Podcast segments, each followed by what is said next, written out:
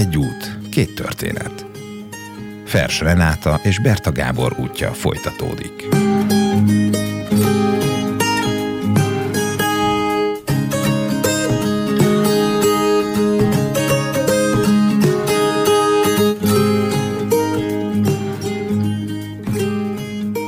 Hogyan dokumentáltátok az utat, vagy dokumentáltátok-e valahogyan? Hát a dokumentáció természetes módja ezek a pecsétek, amit ugye mindenhol e, beleütnek. E, itt is templomokban és akár kicsi kápolnákban is nyomnak pecséteket a zarándok útlevélbe. Nekem például különösen kedves élményem, élményeim voltak ezek a picikek és templomocskák. E, gyönyörűek ezek a, a, gyönyörűek a hatalmas katedrálisok, a burgoszi, a leoni katedrális, de a pamplónai is. De ezek az egészen picikek és falusi templomok, ezek ilyen, ezek, ez egy egészen más világ, amikor bent van egy idős nénike, aki közben pecsétel, akár személy szerint imádkozik érted. Ha adsz egy-két euró adományt, akkor mondjuk akaszt egy keresztet a nyakadba. Érdemes ezeket a pecséteket gyűjteni, mert mindegyik más, és gyönyörű szép emlék lesz az út végén, Hogy, hogy hány pecsétet gyűjtöttél össze. Itt arra kell figyelni, hogy a, a, az utolsó száz kilométeren, ami ugye hivatalosan kell ahhoz, hogy végig úgy, úgy vegyék, hogy végigjártad a kaminót, ott mondjuk napi szinten kell kettő pecsétet gyűjteni. De ez sem nehéz, mert a, a, a kávézótól elkezdve a templomig, a zarándokszálásig mindenhol tudsz pecsétet gyűjteni. Ez az, amit, amit mindenki dokumentálni fog, tehát ez a fajta dokumentuma mindenkinek meg lesz, és akkor innentől kezdve aztán kérdés, hogy valaki naplót vezet, vagy fotóz, vagy videózik, vagy egyéb módon regisztrálja, egyéb módon rögzíti azt, hogy milyen volt az ő kaminója. Gábor, te a fotókat, Aha. te a fotók mellett tudjuk-e, hogy hány fotó készült ezen az úton? E, hát pontosan nem tudom, én körülbelül úgy becslöm, úgy becslöm hogy olyan négyezer-ötszáz fotó körülbelül elkészült ezen az Szép. úton. Nem zavart a fotózás az úton? Már olyan szempontból kérdezem, hogy fotós szemmel is nézel, tehát meglátsz valamit, megállsz, kizökkentette ezt téged az útból, vagy ezt maximálisan bele tudtad éleszteni? Hát, hogyha... Ha zavart volna, akkor nem csináltam volna annyi képet nyilvánvalóan. Tehát eh, én, én egyébként is egy vizuális eh, típus vagyok, tehát eh, nekem ezek a, ezek a képek, meg az a, az a fajta rákoncentrálás, amikor, amikor próbálok egy szép képet csinálni valamiről, ez inkább erősíti. Erősíti az élményt, nem, nem elvesz belőle az én esetemben, mert, mert azok sokkal mélyebben ivódnak. Nem csak a, nem csak a látvány, ami megmarad fényképként, hanem az elkészítés is sokkal mélyebben ivódik bele az embernek a, az agyába. De én azt gondolom, hogy ez nem az első marsutazás, tehát x millióan végigjárták ezt, valószínűleg az út minden lépéséről x millió fénykép készült már.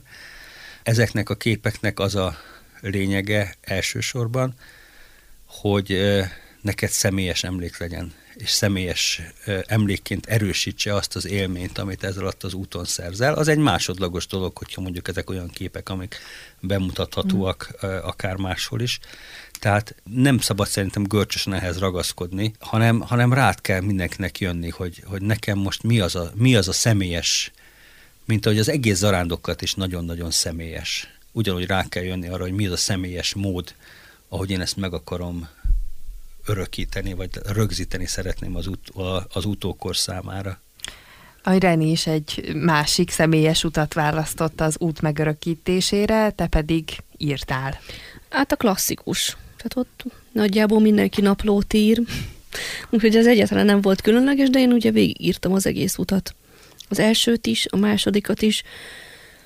Az elsőre nem vittem fényképezőgépet, és... egy-két fotóm van mindössze, amit a zarándoktársak küldtek el nekem utólag, úgyhogy viszont az emlékezetemben szépen megvan, meg a naplómban. A második útra vittem fényképezőgépet, de én, én idegesítettem saját magamat, hogy mindig megállok és össze-vissza fényképezgetek, és ugye ez nekem most egy nagyon jó kis ö, emlék, az a több száz kép, amit készítettem, de azért ahhoz, hogy ez, ez élvezhető legyen, ahhoz kell egy szint, meg hogy az embernek, mint ahogy a Gábornak is gyakorlatilag az ő tudata és testének a folytatása egy fényképezőgép, amin keresztül ő így szépen magának dokumentált, és hát lélegzetel állító, tehát hogy én mondjuk erre így nem vagyok képes, én nem vagyok egy fotós alkat, én írogattam mindenfélét. Sokszor már szavakból is kifogytam, mert egyszerűen olyan az egész, hogy nem lehet már megfogalmazni.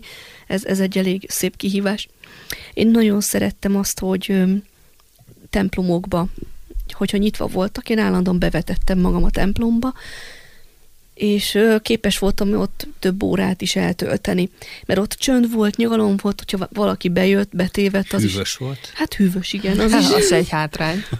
De valahogy ezek a középkori falak, hogy, hogy ezek, ezek évszázadok imádságait és találkozásait ö, szívták magukba, meg azok a kövek, amik, amiket lekoptattak, azok a, az a több millió láb gyakorlatilag. Szóval hogy ez az, ami olyan hihetetlenül megbabonázó élmény, hogy sokszor csak ültem ott csöndbe, és így néztem ki a fejemből, és aztán jöttek a gondolatok, és ezeket így szépen írogattam le. Úgyhogy nekem ez egy ilyen nagy mánia volt, hogy minden létező templomban, ami nyitva volt, oda én úgy szépen bevetettem magam. Egyébként tényleg van egyfajta ilyen kisugárzása az egész útnak, erről már itt az elején, a bevezetőben is beszéltünk, hogy, hogy valamilyen szinten átjön az, hogy ezt, ezt tényleg hány millió ember járta végig az elmúlt több mint ezer év alatt, és hogy azok az emberek azért, még ha mindenkinek is saját személyes célja volt, nagy vonalakban azért, azért mégiscsak hasonló elképzelésekkel, meg hasonló vágyakkal vár, vágnak neki az emberek egy-egy ilyen zarándokútnak. És a másik, hogy, hogy mivel olyan sokan mennek rajta végén, nekem meggyőződésem, hogy ott mindenki hagy magából valamit. És valahogy ez az út részévé válik. Szóval ugye az első útra én viszonylag zaklatott lelkiállapotban mentem ki, és ugye viszonylag köves az egész út, tehát nagyon sok olyan szakasz van, ahol kavicsok, kisebb törmelékek vannak, és valahogy így, így azon gondolkodtam, hogy mindenkinek szépen a kis lelkéről, szívéről potyognak le ezek a morzsák, és azok alakították ki az utat. Szóval ez egy ilyen már-már spirituálisba hajló gondolat, de hogy ez ilyen, ilyen jó volt akkor, úgy megnyugtató, hogy, hogy tényleg millió embernek a nyomdokába lépek, és én is ott hagyom a saját nyomaimat, amik örökre ott maradnak. Egyébként tényleg, tehát ezért, amit én is mondtam, hogy a legkisebb ilyen egyébként teljesen jellegtelen, picike, vidéki, minden szempontból abszolút semmifajta érdekességet nem adó picike templomoknak is volt egy olyan fajta atmoszférája, ami miatt érdemes volt bemenni, és érdemes volt legalább egy öt percet, vagy tíz percet eltölteni. Én, én nem vagyok egy olyan szinten, hogy úgy mondjam, nem, biztosan nem vagyok patológiás grafomán, hogy így fejezzem ki saját magamat. Természetesen én is vittem magammal, vettem egy ilyen kis jópofa picike kis naplófüzetet, hogy majd írni fogok. Ez a lelkesedésem körülbelül az első három napig tartott, és addig írtam, és utána egy sort sem írtam. Ennek, ennek az a, az oka, hogy most annak ellenére, hogy így tűnik, hogy hogy ez egy mennyire egyszerű élet, és az, és valóban az, és ez az egyik, egyik nagyon nagy pozitívuma a, a Caminónak, hogy egy hónapig egy nagyon-nagyon leegyszerűsített életet élsz.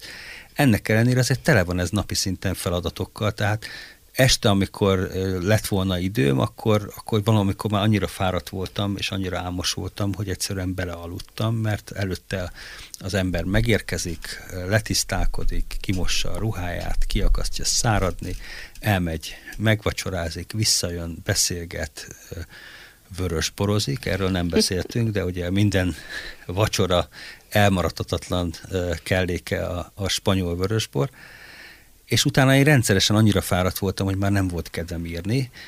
Most, hogyha ha újra végig fogom valamikor járni a Caminót, vagy most, hogyha újra kezdhetném ezt a Caminót, akkor valószínűleg azt csinálnám, és ezt szerintem bárki csinálhatja, hogy a a zsebünkbe, vagy a hátizsák zsebébe levő mobiltelefonnak van egy nagyon jó hangrögzítő funkciója, tehát lehet, hogy az lenne például az én esetemben a, az igazán optimális, hogy amikor valamilyen olyan gondolatom van, akkor egyszerűen ezt bekapcsolom, és rámondom a, a mobiltelefonra, mert akkor ez ott helyben rögzítésre kerül, miközben gyaloglok, és akkor nincs az, hogy, hogy annyira fáradt voltam, hogy nem volt időm leírni. Úgyhogy nekem így maradtak a képek, Renének megmaradt a szöveg.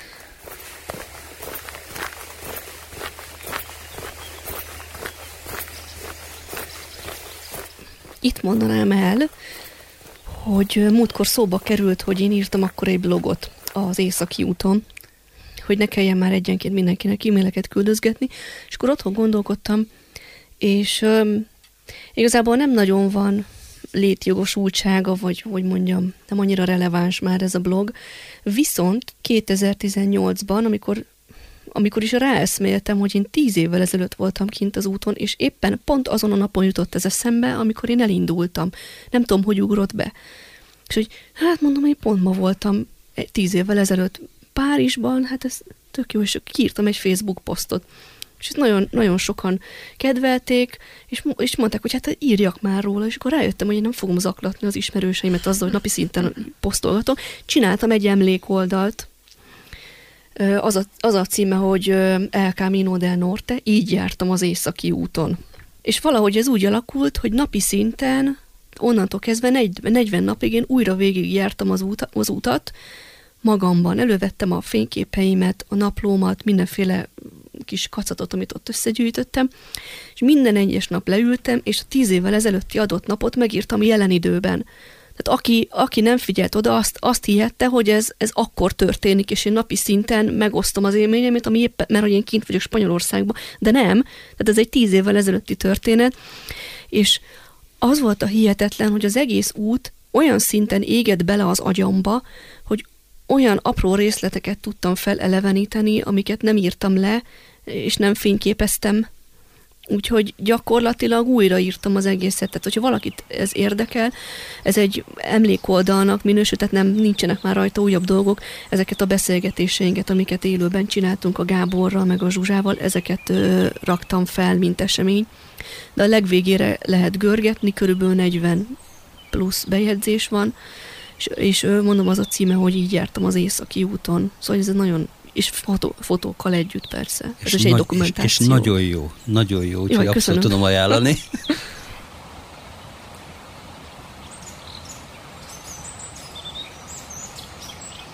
Az úton viszont volt-e valami, ami hiányzott nektek? Nem. Nekem nem volt, sőt... Az a például nagyon érdekes, és ez megint, megint valamilyen szinten jól jellemzi az, jellemzi az utat, hogy aki engem e, ismer, az, a, és e, találkozik velem, miközben gyaloglok itt Székesfehérvár utcáin a Nordic Walking botommal, akkor a legtöbb esetben benn lóg a fülemben egy fülhallgató, és ezen általában podcasteket hallgatok. És vittem magammal e, erre az útra is egy, egy ilyen kis bluetoothos fülhallgatót, hogy majd, hogyha nagyon unatkozom, vagy unalmas rész jön a, a, az úton, akkor majd ezt fogom hallgatni, és hogy milyen jó lesz.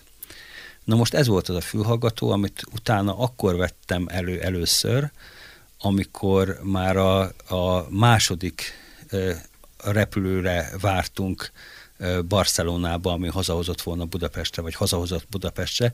Egész addig például abszolút nem éreztem e, hiányát annak, hogy én mondjuk zenét hallgassak, vagy podcasteket hallgassak napi gyakorisággal. Szerintem ez az egyszerűség, ami benne van ebbe az útba, ez arra is óhatatlanul rávezeti az embert, hogy, hogy mennyi felesleges sallanggal veszi be körül magát. Tehát nekem például semmi nem hiányzott. Nekem egy jó bot hiányzott. Szóval, amikor átküzdöttem magam a Pireneusokon, akkor nagyon hamar rájöttem, hogy ez bottal egyszerűbb lett volna. És a következő településembe is szereztem, és, és nagyon jó. Ez egy ilyen klasszikus bot-bot, tehát hogy semmilyen sporteszköznek nem minősül. Egy sima fa bot, és a végén egy fém pöcökkel. És akkor ezt a második útra is bepróbálkoztam Bécsben a repülőtéren, hát mondom, legfeljebb azt mondják, hogy bocs, de nem. De gond nélkül felengedték a, a, a repülőre, úgyhogy a második utat is azzal sikerült végigjárnom, sőt, hazafelé is engedték. Átszállásnál se volt semmi gond. Azt hiányzott. Első utamra én nem vittem polifómot, nagy hiba, de azért az útfelénél sikerült egyet beszerezni, és ez a második úton is jó szolgálatot tett. Ezen kívül nem, más nem hiányzott. Nekem volt egy jó kis em pé három lejátszom, teleraktam aktuális zenékkel. Ez annyira gyönyörű az agynak a működése, hogy hogy bizonyos szituációkhoz hozzákapcsol akár illatokat, zenéket, úgyhogy ha ezek közül a zenék közül én bármit meghallok, azonnal beugrik minden, ami az úton volt. És volt egy ilyen, hogy vettem egy sampont amit azóta nem gyártanak már, az Északi útnak a közepén vettem egy, egy kis sampont, és maradt belőle valamennyi, és megvan a mai napig. Tehát már kicsit, a, kicsit szétment a, a felirat a flakonon, de így beleszagolok, így belesz, beleszívok egy mélyet, és ott vagyok az Északi úton, szóval ez, ez valami hihetetlen jó.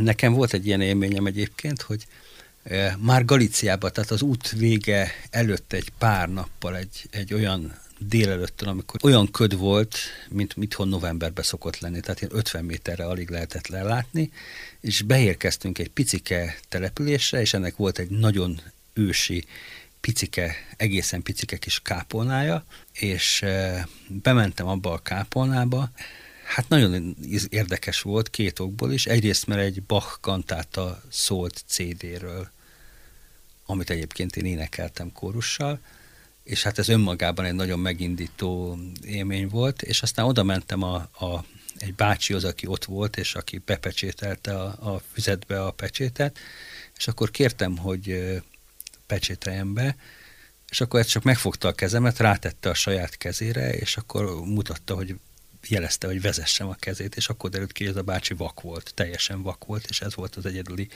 kapcsolata alapvetően a világgal, hogy jöttek az zarándokok, és mindenkinek ő pecsételt be a, a füzetébe, és ez így együtt egy olyan fantasztikus életre szóló élmény volt, amit hát így, így nehéz így mikrofonon keresztül átadni, de, de vannak tényleg ilyen, ilyen, ilyen egészen életre szóló élmények. Arról, hogy mi hiányzik a tárgyiasult dolgokról egyébként, meg azt tudom mondani, hogy ahogy ezt már sokszor mondtam, hogy ebből élnek, tehát mindenhol nem csak a gyógyszertár van, meg, meg a, a, a pék, meg a, meg a kávézó, hanem ugyanúgy megvannak ezek a túrafelszerelés boltok, tehát bármi, ami hiányzik, olyan felszerelési tárgy, az bármikor be lehet szerezni. Kb. Ugyanolyan áron, mint itthon.